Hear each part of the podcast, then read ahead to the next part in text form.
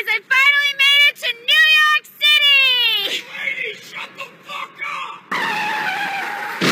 Oh God, well, anywhere beneath 14th Street. And the fun and the cultural element. It's like this like self-induced like schizophrenia. Well, I just thought you might not like what I've done and want to do something about it. Sorry, I never know when I'm going to get in trouble.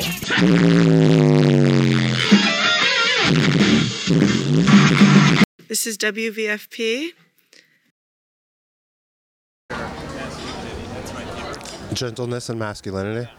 You see a big, scary Italian dude that spends his days, you know, beating the shit out of people and being uh, you know, muscular.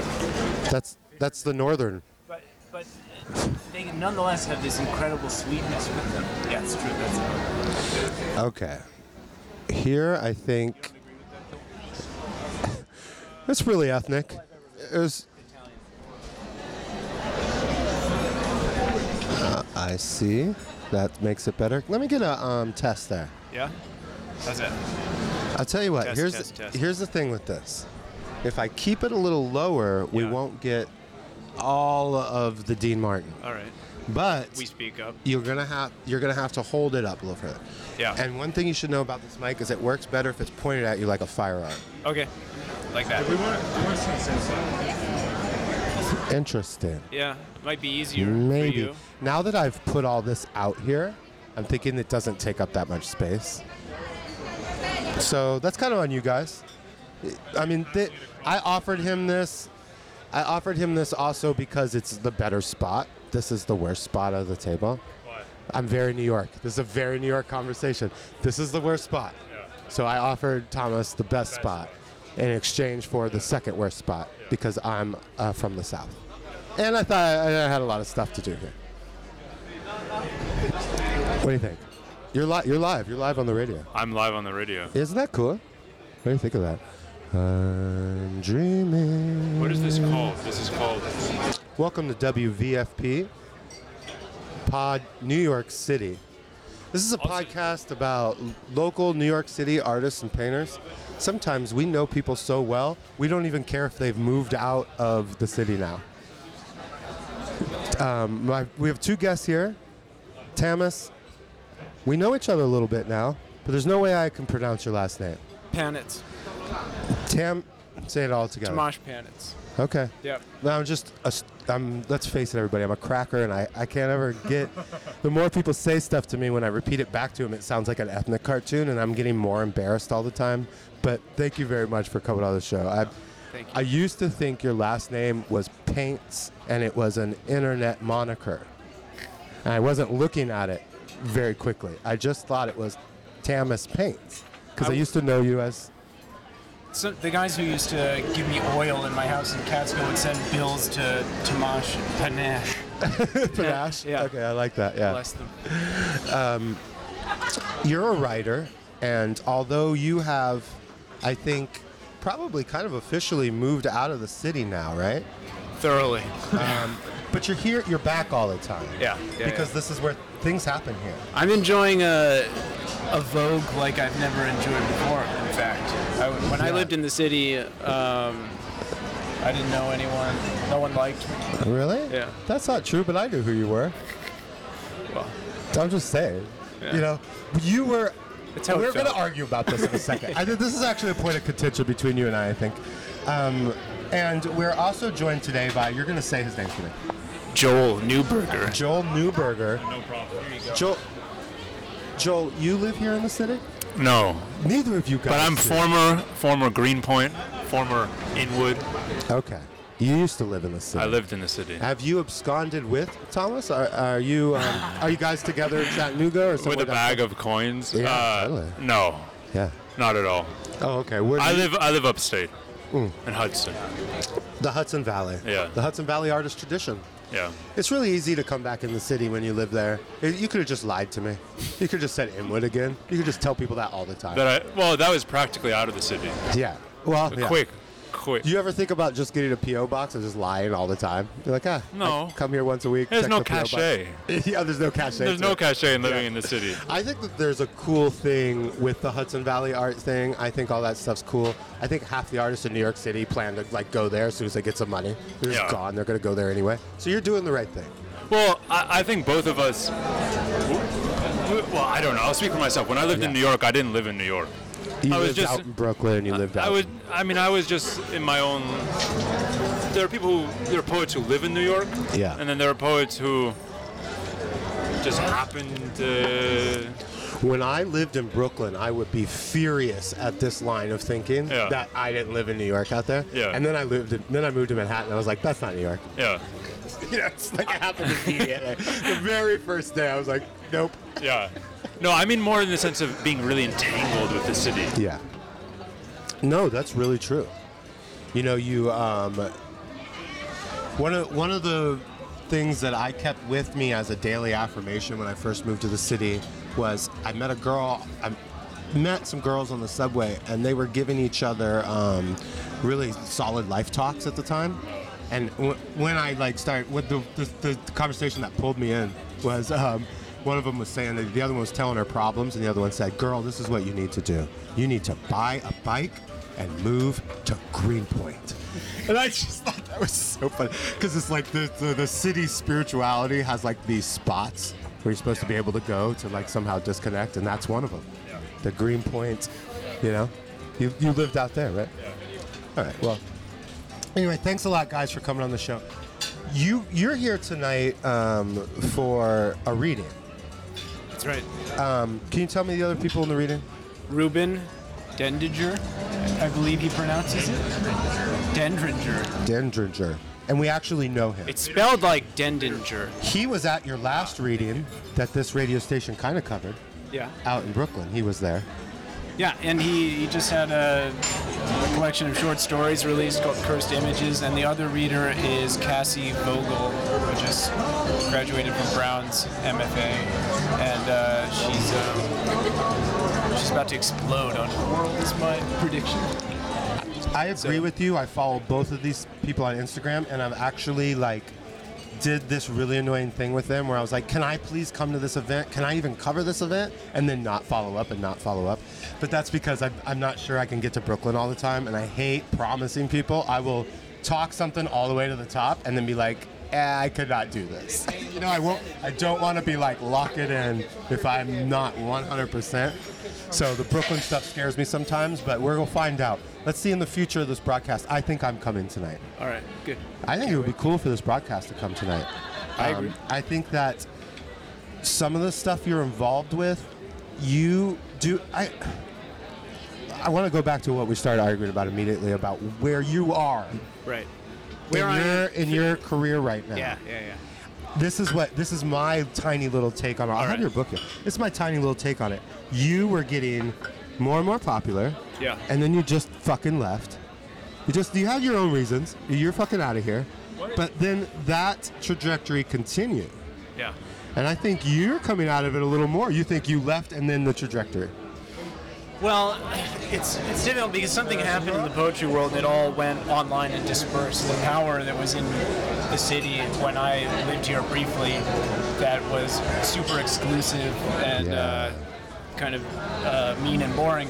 It, it, it just disseminated, and then suddenly all these people start popping up across the country. That's how it felt. I suppose from, they were they were always there from social media. they were from social media. It just Yeah. changed the entire landscape, and people that were interested in, we'll call it avant-garde poetics or whatever, That's right. uh, could suddenly connect with each other without, uh, I don't know, without suffering in one place.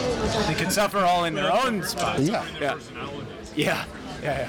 yeah. Um, so I, I think I became more popular through uh, editing journals that, that were hunting these people down, or, or, or that peop these people were finding, whatever. because of because of the internet, because of maybe the lockdowns and the, and that kind of stuff. took a picture of us. yeah. Yeah, it's for the the- news. the- I always just assume fan, not stalker, but it's almost always true the other way. But go. You know, Who knows? You well, never know. you- You don't know what's happening. Yeah, but as for as for the rest of it, physically, I live in a small town in Tennessee. You live in Chattanooga. I moved to Athens, God. Tennessee. It's an hour north of there. It's immediately between Knoxville and Chattanooga, New York, and Miami. No, So it's kind of on a pretty important trail. I actually, um, as much as I'm in love with Chattanooga, since me and you kind of connected a little bit over that, um, the, re- the listeners and you will know I was there over last Christmas, uh, in, in the new between Christmas and New Year. I fell in love with Chattanooga, but then after I talked to you about it, I realized this is a um, very blown up real estate market. The hot hot property. Yeah. No wonder I like Chattanooga. When I went there, I was like, wow, things are happening. Well, of course, the money probably, the the gentrification and the the tech people probably followed right along. Yeah, it's still a lot cheaper than most other places And that are Knoxville, to live in. and Knoxville is a great college town, in my opinion. I'm a connoisseur of college towns, although I'm Uh. getting just old enough for that to be embarrassing to say. But I used to really like it. Ah, there's traffic there. Yeah, there's traffic For there. me, as soon as there's traffic, in my opinion, the quality of life is like I don't want to leave my house. So like, Do you there's nothing think- out there anymore. It's Do you think, um, you know, I, I once dreamed of young poetics, and the deal then was, um, I believe the internet existed, but I couldn't afford it or something. It didn't matter. It didn't matter as much. And um, the deal was, I I went to a bookstore and I hung out there, and there were other guys there, and they, they just hung around there, and they they might want to talk about Keat, Keats or something that kind of thing's changed with uh, obviously social media and the internet. But you're just talking about how it's been positive for you, but maybe the you know the negative part is you're not going to the bookstore in Knoxville ever, Right. Right? You don't want to. You don't care about being involved in anything. No, I'm not.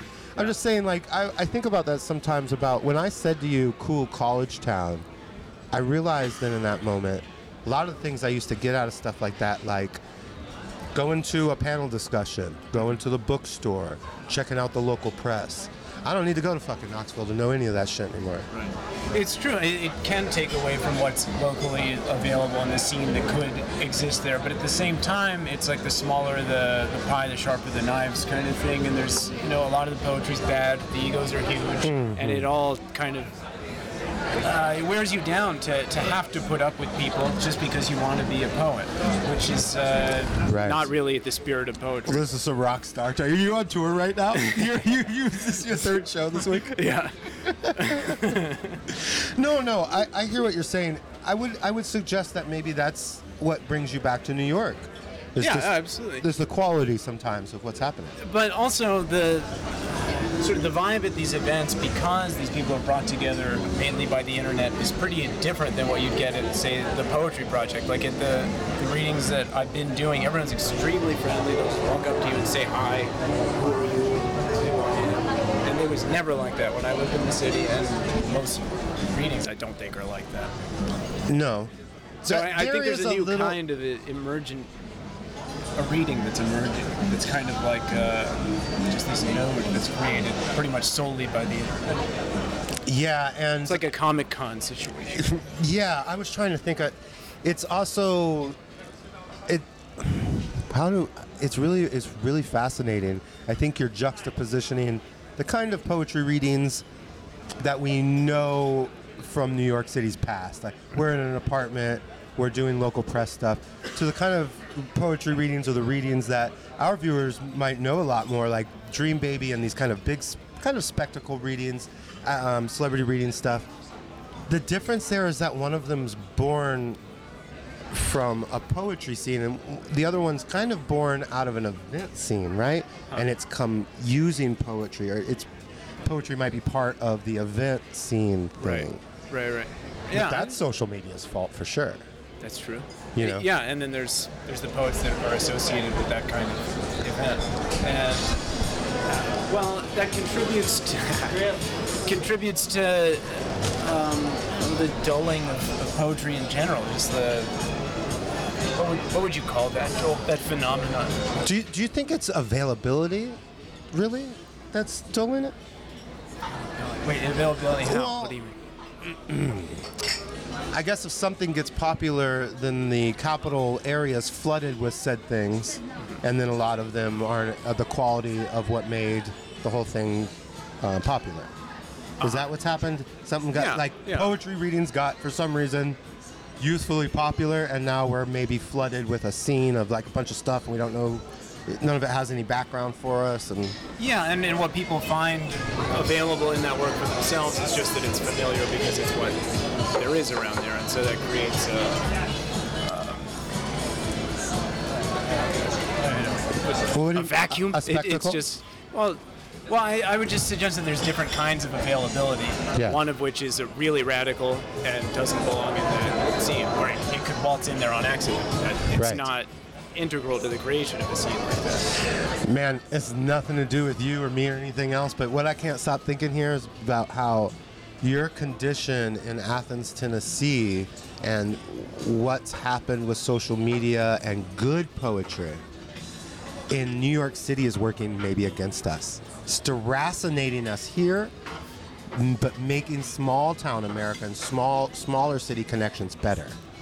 But maybe here, it's hurting us because we used to have kind of these treasured little art scenes that Yeah. now anybody can just kind of smash in, as especially if they have a bunch of followers from on the internet or something. Yeah. Boom, they're here now. So, you know, I don't know. Maybe that's something to think about. I have absolutely no segue out of that, but maybe this is not good. I mean, I don't know. I'm. I kind my of wanted to make sure. Um, one of the things going on with my show, man, that it looks so good. We got some lasagna here at the table, and uh, we're here in. Did we tell everybody we're in Little Italy on Mulberry Street, just above during Grand? the feast of San Gennaro. Oh man, and we're at L'Amore restaurant. It's up here kind of at the top, guys, north of Grand. I love it because you can always get a table down here. It's not quite as touristy. You're still in New York, and these guys down here work really hard. The lasagna looks great. I'm high on drugs and I'm drinking, or I would have some lasagna, but totally looks good to me. That wasn't for us. That wasn't for you. That wasn't I for did a commercial for L'Amore and it included me not eating. It's not, it sounds really good, you know. Wish I could have headphones. We could propose, though, that amor defines the the contrary tradition of poetry that New York has cast out and that we preserve. What do you think? What do you mean? The Illuminati is what you're describing. Yeah. Oh, here we go. the essence of the Illuminati is that only other members of the Illuminati really will know you. That's right. It's uh, So it's a self-reflective. Thing. It's just you recognize a real one, and that's Real ones recognize each other. Um, I I think like uh, were you were you gonna were you gonna you know opine? Oh, say something I more don't about want that. to cut. I don't want to cut you off, man. You know, you just you need to jump in. I'm I'm from New York City now. I'm just I'll jump in when you jump in on top of you. You know what I mean? Well, I just think that the the the, uh, the secret tradition of at least poetry in the West is a tradition of a special kind of love, uh, one of the problems now is that people have cut themselves off from the tradition, and so they just repeat and repeat and repeat and repeat um, the same things, and I don't mind that. I mean, it is what it is. But um, I think what differentiates my work and Tamas's work and other people's that we're close to is intense awareness of the relevant. I mean, of poetry, of what what has been done. Um, and Doesn't not not art- that not not that it, it's not a historical awareness. It's but something. doesn't have to be part of don't we want things to be part of the stream of art and not necessarily to be referential but to be aware of itself like in art you really have to know where you've been and where you're going for it to be more important or more important to what what the lineage of poetry is you know it's part of seeking uh, the most refined definition of what you're doing in the moment that you're doing it that you can possibly manage. Um, and not just going on vaguely about whatever it is that you're doing, you know. Um, how, how much of it uh, how much of poetry is a artistic access to um, you know telling the truth about yourself or, fa- or facing things that in the moment how much of it you know is being in the moment that ends with a truth or something a little more self there's some kind of self-reflection you know like i'm thinking about the opposite of you know something exploratory the opposite of what maybe auto the auto fiction trend uh, promises us. I don't know what autofiction is. Don't lie to me. I think that he's describing something like the nexus of the, the historical and the now, and whatever one's personality. Oh, I love that. Um, which, yeah, I, I mean, I would say that, just speaking for myself, my work is almost obsessed with um, the desire to be loved in a in a broad way and to satisfy someone, satisfy myself. It's an act of self-love. It, um, I mean, it's not pandering, but um, when I'm in the in the moment and I'm managing to somehow manipulate the, the information or the language that I'm working with to to be lovable, uh, what I'm working with the the material itself is has a historical basis, and I think that that attitude, as opposed to just the mere shuffling of fucking data, is uh, we could draw that as a, a lineage from Olson and from the whatever those the, the big figures of American postmodernism. Is it, is it a reaction, you know, to what's happening? Is it is it more important to be plugged into that historical line now more than ever when when everything can just actually exist only in the instant now and never really know? It's a, it's a good one. Well, it, I mean, it depends on the kind of satisfaction you want. If you want someone that can deliver for several hours, you know what I mean, then uh, you're going to probably need more than a data stream, because that that the intelligence behind that is fundamentally limited. It's in some ways it's all about total reticulation, and so it's not limited at all, as opposed to you know a human intelligence which is limited. But um, yeah, I have uh, almost no interest in work that that can't deliver deeply like that. That that isn't sufficiently grounded in in um, uh, I guess a a paradox, which is essentially what I would say the the interaction between the historical and the personal has to be. Right. Uh, sure. But Joel goes to school and, and Joel, thinks about these things. He, Joel, No. Joel, are you guilty of being in the educational system? where, where do You go said you were going to save the personal questions for the interview. um, Are you um, pursuing a doctorate or anything like that? Is that what's going on? Or you don't really want to Yeah, talk? You don't I to think talk- so, You but- don't want anybody to look it up on the internet.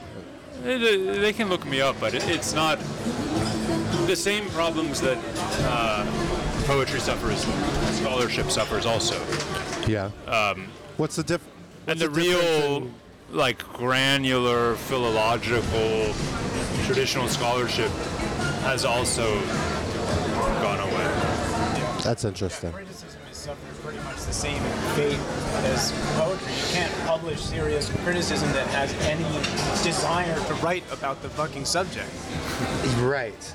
But like, why is that? Is that because people are more focused on what? On what? Because they must. They don't want it.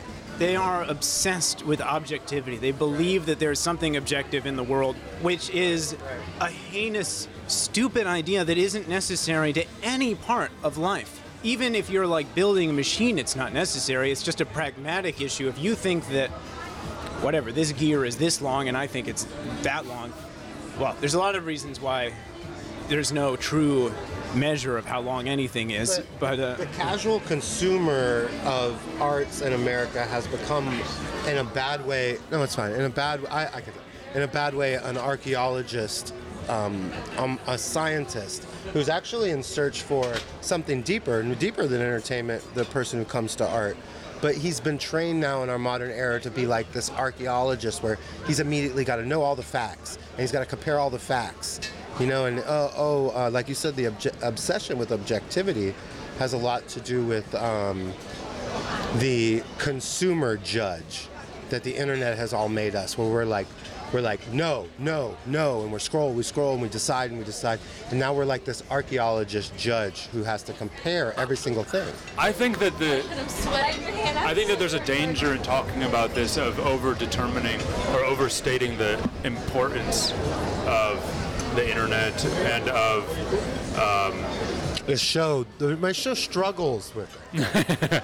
no, but on the internet. We're all I understand- well, I understand, but the we're struggling here with like where this art community meets fucking reality anymore. Actually, But there's too much. Also, there's. I think that one of another one of the ailments, if you want to speak about Yeah, ailments, no, yeah, is is the. And we were speaking about this the other day. Is the is the undue importance given to community in nice in poetic work. No, I'm serious. And, and just simply reversing what ought to be the case, which is that the work should come before the community and not after. Um, and, and there is a sort of eternal community that Tamas is talking about, which Yes. is the uh, eternal and everlasting and joyous community of, of, of the still living poets. But, think but even sharing art. I, and I know you guys probably won't agree with this, but I think even almost sharing art is sometimes seen too much as a community when that's actually the community people are talking about. Like, when I share something, are we in a community now? No, not necessarily. I'm serious. And you, you guys, I'm, I know, I know he does. So you probably do too. You tour some of this stuff to other places. You go to bookstores and places and. I don't tour. I You- stay you home, and when Tamas Okay. comes, then I come. Okay, But all right. He's got you out. I don't He's have the same out and coming around. entrepreneurial spirit that he has. Oh, you should. No, you should watch this guy. This guy's making moves. But right what I'm saying about love and, and also about language is that we live in structures that are that span millennia, and those are the fundamental deep structures that we're still working in, no matter how things seem to be in Yeah. the so-called society. I mean, the, Right. um, You, society's not real, right? Do you, they don't think society is real. That's a, a description of something. uh, It's an there, there could be a society Right. Of, Just- of friendship and sort of mutuality, but Right. I say so-called because that's not how It's, things. an, it's things an abstraction. in, in our in our true. yeah in our day it's an It's like a forest. yeah. Yeah, it's just trees close together, isn't it? Um, so what? Are you are you reading something new tonight? Um, yeah, yeah, yeah. It's gonna be a totally. fresh- Do you you got a you have a new thing out? And Yeah, I got a new book. It's called Wild Lies, um, and it's well, it's mostly just it's stuff from the last year or so. Um, it's the funnest, sexiest book you know I've probably ever read. So Good. That's right. We're gonna get out and get it. Is it gonna be for? Uh, you know, this is won't be out. Like, who cares? It's out. But I know Oh, this. this this is out, yeah. show is not gonna come out by tonight. Yeah. But you'll have the book. I'm asking for myself. You'll have Uh-huh. something available tonight to buy, and you got it with you. I will though. To even get to this event, you'll have to DM Ruben or me. Following you. Well, you have a tracker on you now, Yeah. so none of this matters. I already Good. know. There's a guy when you leave here. There's someone who's gonna follow you. It's not me, but he's also wearing a cowboy hat. We saw we saw Uh, that would be hilarious. Disturbing. Yeah, we saw a man in a black cowboy hat that looked very similar to you. Um, well, only fat guys really go for this, so it's usually just a fat dude wearing a cowboy hat. I think it's hilarious when people tell me, I thought I saw you downtown. Wait, who's this other guy? who's this person? Oh, I love that shit. I tried to talk to the naked cowboy at um, Donald Trump's arraignment in Lower Manhattan, and he wouldn't. He wouldn't talk to me. thought it was this weird. I realized all of a sudden it might have been this like weird competition thing or something. Because I was like, "Hey, it's the other cowboy," and he was like, "No, don't come near me." I'm sorry. There's there's a New York City story for you. I also back to this um, community business. Yes, the I think that business. because there's, uh, it's very difficult in the in the poetry world to uh, just say what you what you think, what you would like to say, some things that you would think are funny or at all sexual or amusing or whatever. Why Um, why is that? Is too much just that too there's many very little freedom. I think that there's Why a too many lot. academics? It's not just saying funny things; it's saying serious things. Well, yeah, serious things. Well, yeah, they're I think deeply serious, things are the most. Listen, you know what's really great right now is like positive feelings. Nobody right now wants to hear a, something serious that doesn't end with a way out of it. If it doesn't end with a way out of the seriousness, people are get upset. You know? But I think that there's, uh, I think that's the essence of community is that you find people that are willing to say something serious, Wh- whatever. I, by funny, I mean serious. Is what we want in a poetry scene actually community or is it more fraternity? I sometimes I wonder, like, in a community, you know, communities raise children together. Communities what? Communities raise a baby together or something. You know, communities have to share yards the way poets, in that sense, might have to share an ideological line or something. But is that really what we're looking for? Aren't we looking for more a place where other people may have communed with the art of poetry or the history of poetry? We're looking for um, other people who might allow things to happen in the framework of poetry that people who don't understand fucking poetry don't want and do. That's fraternity, right? I mean, I, I think that community is essentially human as opposed to fascism, which is essentially getting rid of community and, and human in favor of the perfect, right. whatever, perfect buildings, whatever a, they like. um, an Um, engineering. yeah, which right, is it's about almost like an engineering thing, where Yeah. we're replacing you all with a system. Yeah, which is exactly like the poetry world, more or less. Um, the Yeah. sort of poetry pipeline that seeks to create a perfect mirror of capitalism at large, to create a system for selling poetry and for what, whatever being a poet. I mean, there's you know thousands and thousands of poets are being created every year in what in these programs to be in the pipeline. to be in the pipeline. Um, Do you think like the collapse of small magazines too has left it a lot to academia? No more are there a bunch of people being published in Ploughshares having a meeting at another restaurant here. A lot of what comes out in New York City, a lot of whatever the literature pipeline is more and more um, straight academia. He wants to chime chime in. I don't. I don't like uh, the nostalgia either. Okay. No, I, I understand that. Um, I mean, this is New York. Part of the problem in New York is that it's haunted by 60s, 70s. Right. When we could do it, when we could afford it, Yeah, yeah. when it was so great. But the the the the ones whose work you still go to, uh, they can't be entirely accounted for by circumstance. Um, because because an artist exists out of time as well as in his own time. because of this He nexus, be because both. of this nexus that Tamas was talking about, where the where the where time and whatever the other thing is cross, love, self and love, yeah, and love or magic cross. Um, that well, you know. I, I see. I don't think we're. I don't think we're in such trouble. Oh. But it's it's for the pragmaticists to believe we are always it's always trouble, right? And the American pragmatic spirit is always buttressing and is always thinking about, you know, the storm ahead. That's pretty boring. But we're very optimistic too. Yeah. I love Emerson for that. Right. well, the storm's coming, but I can weather it. it. Is Emerson. Hey, Europe's gone over there. We're here. The sun is shining. Yeah, yeah. We got these beautiful bodies. We can speak our language. We can make our po. I mean, we can Do you eat. think, do you think he's wrong though? No. In the end, you think he's historically wrong? I can see the fucking look in your eyes. Look, let me tell you something. Was it okay? To do what? I don't know. Yes, Europe's over there. You know, and what, what all that Emerson stuff ends with is a, is um, you know the next generation of night in jail. You know, and the, all of that stuff ends with like um, my side of the mountain. What is my side of the mountain? We have something separate from society. We're artists. We have something here. It's displayed as like the countryside or America away from Europe, new land. But is all of that? Was all of that? Speaking to him historically in the vein of Americanism, was that a complacency about where we found ourselves at the time? It was like just time to lay outside. It wasn't necessarily the best. He's not necessarily right. It's like saying something in his time, like Europe's over there, it's not our problem, would be a hilarious thing to tell somebody not too far later than that. I'm not kidding. So there's something about that. I think a lot about Thoreau. Well, it's not. It's I think neither. a lot about where all that goes, my friend. But it's not. It's neither our problem nor our uh, foundation. I mean, it, it, as humans.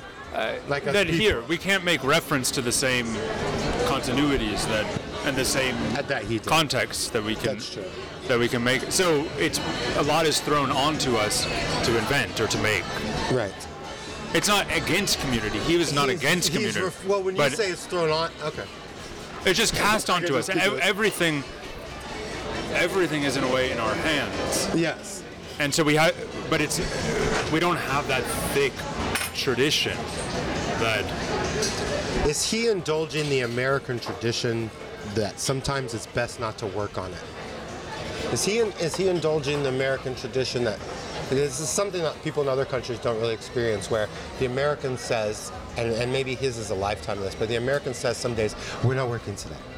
You know, we don't, today is for, you know, we're being outside and we're not thinking about it and we're not doing the things that, you know, whatever society is why wanted us to do. Isn't Emerson kind of saying like, hey, yeah, maybe society's real, but you know, you don't fucking have to do it today. You can do. I think he worked every today." day. But yeah, And the, uh, I mean, we work every day. no, no, just, don't project. We do. You're like, are you talking about Emerson or me right now, you dirty son of a bitch? I think about Thoreau and Emerson a lot. We, we work every day, but we're egoists. So, Right. you know, the, the nature of the work is different. If you're a truly American work, that is, um, I think, is essentially egotistical. If you look at Whitman's introduction to his Leaves of Grass, it's, it's a description of uh, egotistical cowboy lifestyle. You know? And, you know, the, even the obsession Someone who looks you in the eye and shakes you in the hand is not part of uh, some, some crummy little friend group that's just together to just to be together because they can't be alone. You know, these are people that conquered the West. I don't agree. I mean, I, I don't agree. Well, how so? Well, I have other reasons for liking egoists. Well, there's definitely a dichotomy. I, we don't want to get too boring. In America, there's definitely a dichotomy between the the individual and then that great expanse. And what a European might have had as more a centered spirituality in America is uh, the great expanse. And sometimes it's the great expanse of yourself. Sometimes it's the great expanse of whatever out west was in our minds. It's the forest, it's the falls, or it's even the city. But I th- uh, what, what about Whitman's sense of love? That, and, and a love that's dispersed in a way that's dispersed from the beloved that controls European romance. That's dispersed from that singular object onto all. I I mean, in a in a dream or in a in a desire projected many years into the future, but onto all of the throngs of the people. That conquering the West is conquering yourself as well. And if you're doing that, that's by creating a space for radical love that could include whatever. Right. Drum taps, Lincoln, grass, anything. It's fucking pretty smart. I mean, the people who, who talk about community and who speak against what they call egotism turn out to be the bosses and turn out to be the administrators and turn out to be the We could never stop that, can we? You know, is isn't that some people, political people, will start talking about how, oh, we need more individualists at the State Department. Uh, you know, so to get past the pedantics there, those people don't go to work at a place like that. How do we ever get past um, a consolidating social? Ur, the urbanity does this, but now the internet will do it for us. Sorry, guys, I mentioned that again. But the ever consolidatingness of things like of systems like that makes you wonder how we'll ever get out of the cycle of the people who are more geared toward a communitarian lifestyle entering the things that control and you know now now it's a separation of uh, almost of uh, uh, unspoken ideology you don't have to speak on that you don't have to speak on that by the way I, he just I have no thoughts on that. I don't know. How I, I like to say something like, "How will we ever get out of this, Tamas? How are we ever going to get out of this predicament?" um, I have an answer. I, I know how we're gonna Oh, get it. okay. I got it. Okay. Uh, so the phalanx by our, our old friend Fourier. It, it, there's um, a, u- there's these utopic communities that were that didn't work out, but um, the only way out of it is to change our entire worldview and our ethical understanding of what of our own behaviors. Even why we there are things we do that are positive, but there's no real ethical backing to them because people don't know enough about themselves to know why they're doing something. Why Black Lives Matter, for example. Right. So yeah, I, that totally diverged from my phalanx idea, Well, which we'll bracket. but you think like um, maybe there doesn't need to be any context or meaning to slogan mostly because people aren't seeking it yeah, it's a lot easier not to. why then Why? why, why is nobody Well, you don't need it. You don't need to understand anything.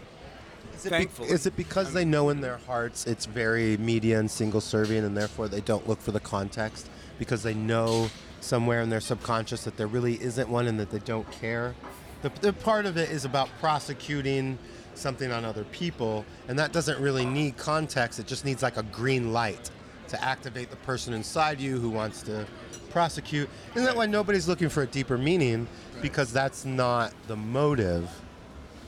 Yeah, and well, and you don't get power easily from uh, having a deeper meaning. For example, we we publish this journal and we have Southeast Asian art on the cover, and inevitably we get essentially bullied by old old white ladies on the internet being like, "Could you explain the relevance of this, you know, image of this world religion you're using?" And it's Oh, just like, "Would you like a list of like the ethnicities of like my contributors?" Because like I didn't write that down. You Mhm, know, I wasn't obsessed with it. Nor am I going to tell you my ethnicity, which uh, It's might always a validate me, but I'm not going to let you know. always a hilarious question Yeah. Yeah, but uh, well, the, the essence of the question is not that they would like to know. No. It's to show that they have the power to Make you- to to- ruin you. It's, just bullying. It's so you'll cases. yell it out and admit that it's one of the most important things, too. You know, they're Yeah. demanding it's important, so now you better comply, or else there's something wrong with you because you must not agree that Yeah. it's very important. And it's it's totally tied into identity. It's the same people who are deeply disturbed that we don't have a masthead listing our editors in a clear, obvious place. They're like, who is this? Are you?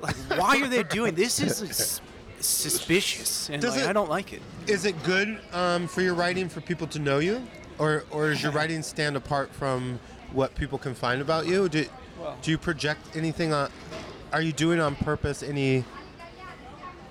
Do you use your personality in it? Are you hoping people could consume it without ever knowing you?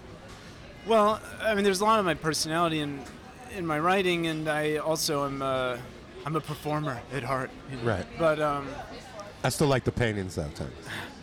but uh, on, I mean, online, if I'm editing something, that's about other people. That's a larger vision than just you know what I dreamed up in my in my room. And so my uh, my identity in that is far less important than the other people I've drawn in somehow, or that, that drew themselves in to create this own this thing that I'm.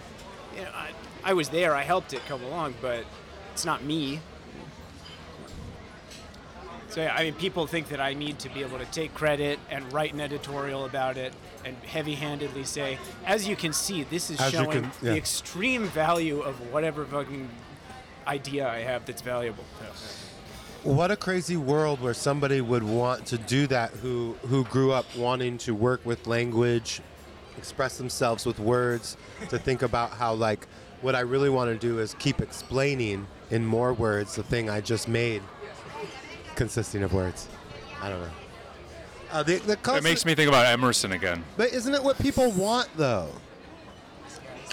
No, say it. No, go ahead. Oh, he, he says, um, he's a he was a he was a crazy man, Emerson. He says um, something like, "I shun my father, my brother, my sister, my wife when my genius calls me."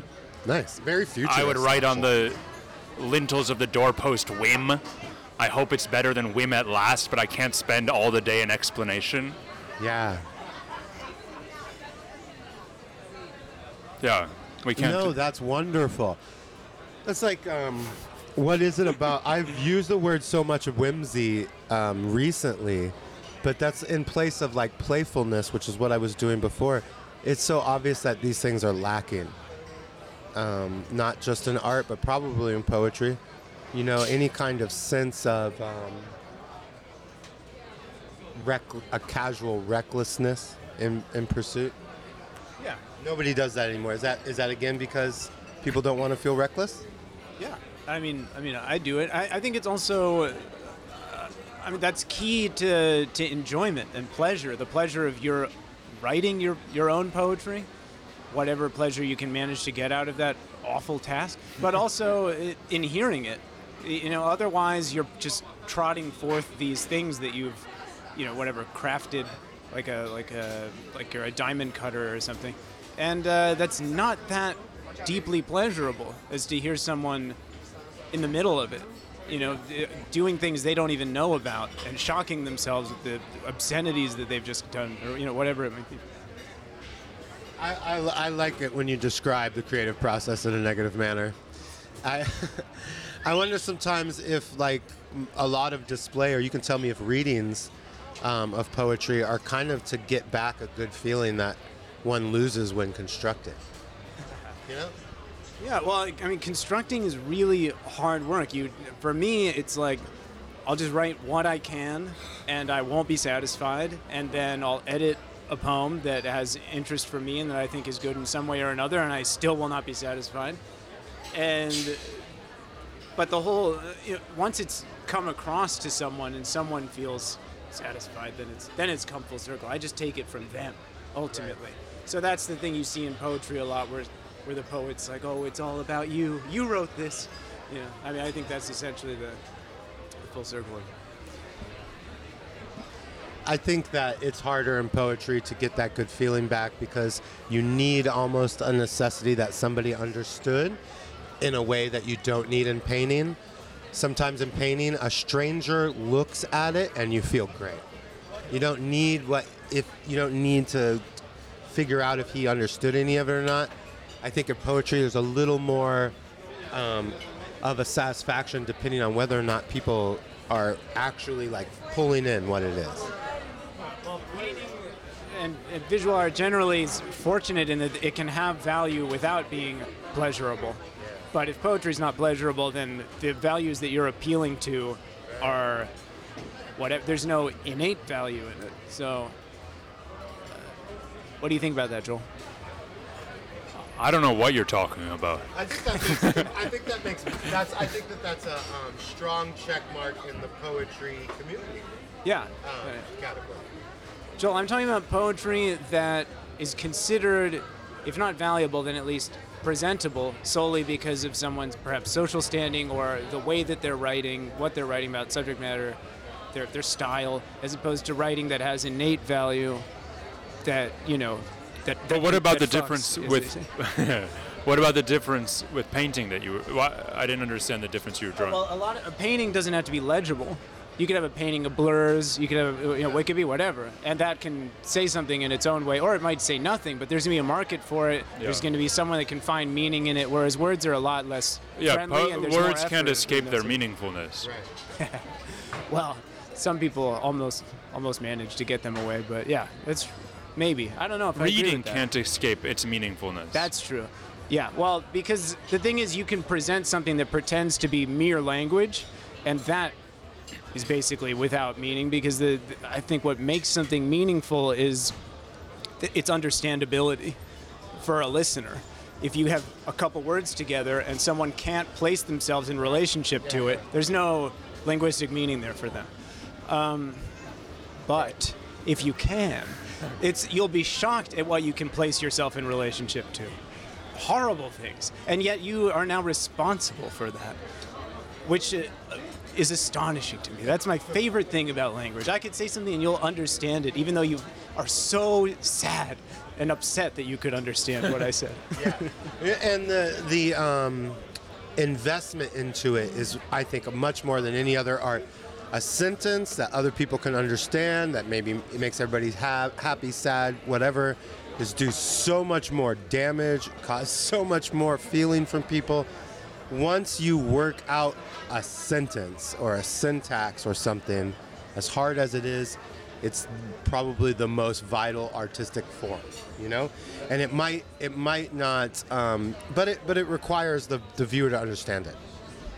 Whereas, since the sensation of the image doesn't, you know, it's plotting into your subconscious a lot harder than anything else. But, you know, and there, that, is that the problem? You know, I, I don't think he likes it when I, I ask him academic questions, but that's that's the um, that's the thing that people get out of academics in poetry is that since language does require a knowledge of what things mean, then in academia sometimes is the best place to meet other people because here you you know you, everyone's devoted to a language in an academic setting. Maybe you just know more. You know, and is this um, why? You know, I don't know. I wouldn't. I don't know. Oh man, I almost thought about something positive about academia just now. Interrupt me if you have a thought.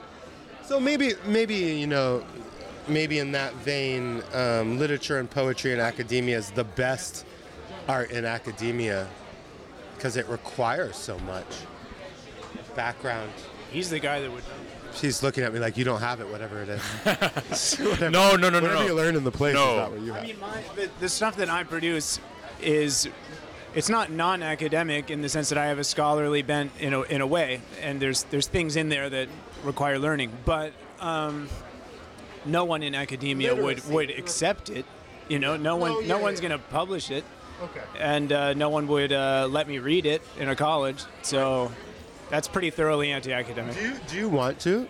Are you like you would put the colleges on the reading tour list if, if you think they would ha- have you? I mean, my duties to my work. Like I'll take anything. I, I don't turn anything down. So yeah, invite me to your whatever. I'll read at your bat mitzvah. I'll, I'll read anywhere. Well, no, no, no. It's not just that. It's like the the kids in the schools are, you know, they'll get the 91 um, recaps of Who's Afraid of Virginia Woolf if you don't give them something else. And that's one of the cool things about touring things through colleges that the academia might not even want there. is that there are people there, young people, who are thirsty for something, and frankly, what they get at school probably doesn't really cut it. You know? Oh, absolutely. But I mean, I can't get in. They're not going to let me in. I don't believe it. I, we're gonna get we're gonna get them to let you in.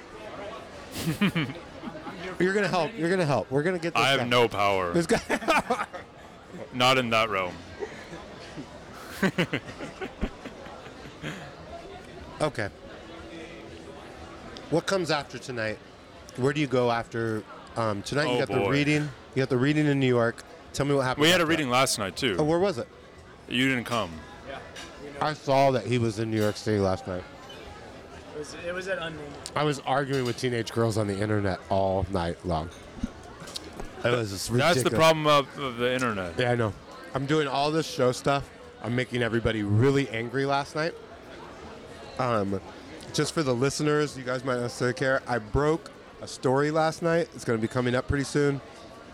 It's going to make everybody really angry, and it's really annoying for the art community downtown that I even exist and that I have a show.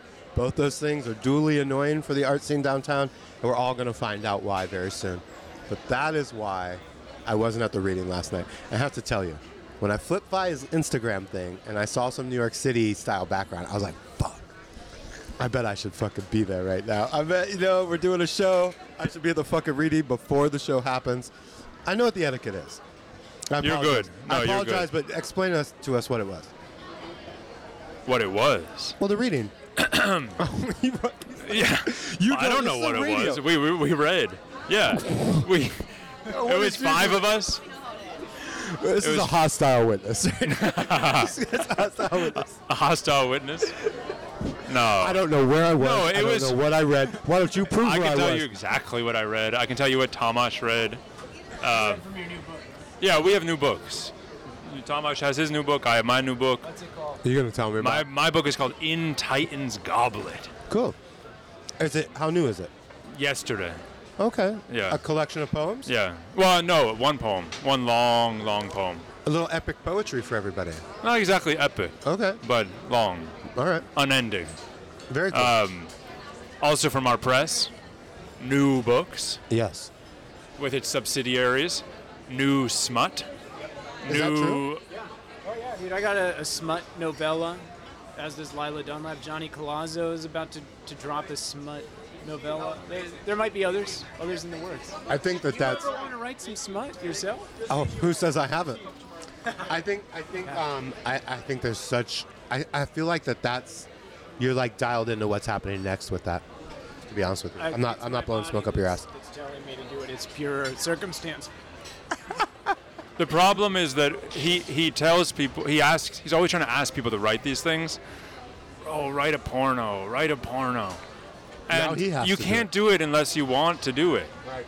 It's not like writing. No, no, no. You need a venue. It sounds like he's asking you to write a He's, porno all the he's time. asked me. He's asked me, and it just hasn't been the right time. He's asked other people, and they've tried to do it, and it's come out all wrong because it wasn't the right time. it just came out like normal writing. Carlos Lara, our dear dear friend, uh, started one, and it was I mean it was good. It was very good, but it was like a novel about jazz. There was no, there was like not the, a hint of uh, you know, touchy, touchy, touchy. Where's the smut? Um, okay. We have our magazine, Yeah. uh, so it's sort of New magazine. new American poetry. New American. Poetry. I don't like the name. I didn't come up with the name, but uh, so it goes. Is this the guy who came up with the name? He's gonna know Yeah. you're talking about him. No, he knows. I didn't come up You. with the name. New? He just looks off into the distance. I didn't come up with the fucking name. No, name. we have a lot of problems. Me and Tom, we do. We're working them out right here today. No, we're not. uh, uh, and don't even talk about Carlos. And don't even talk about Maggie. Maggie Zavgren. She has problems with all of us. Oh, good. You got everybody's in the mix.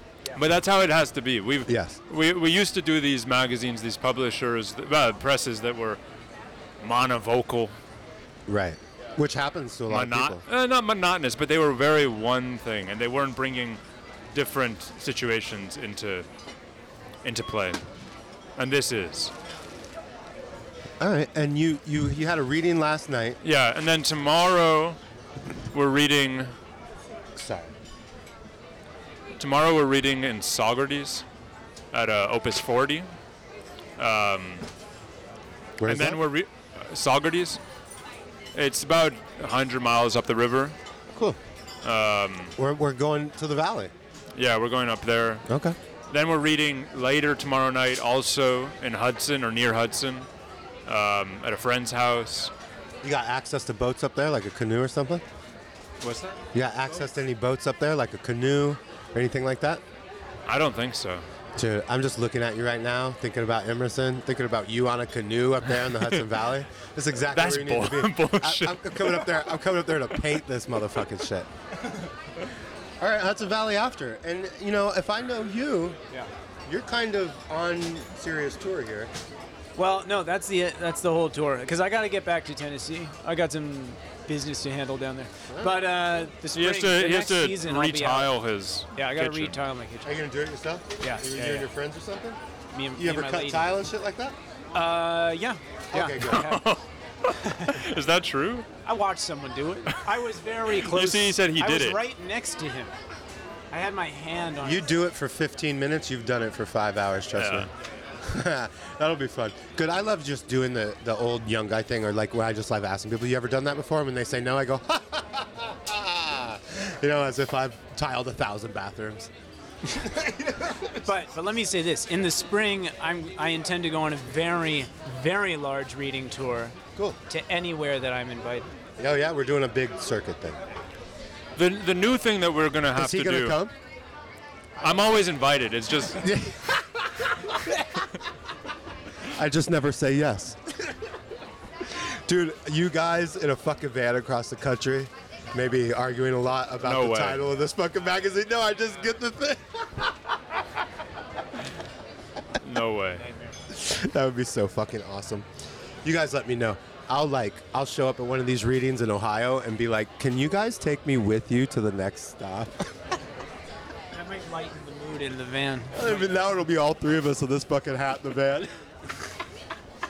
We have to open the sunroof. So, Look, I really think thank you guys a lot for doing this. I know that you got the big reading tonight.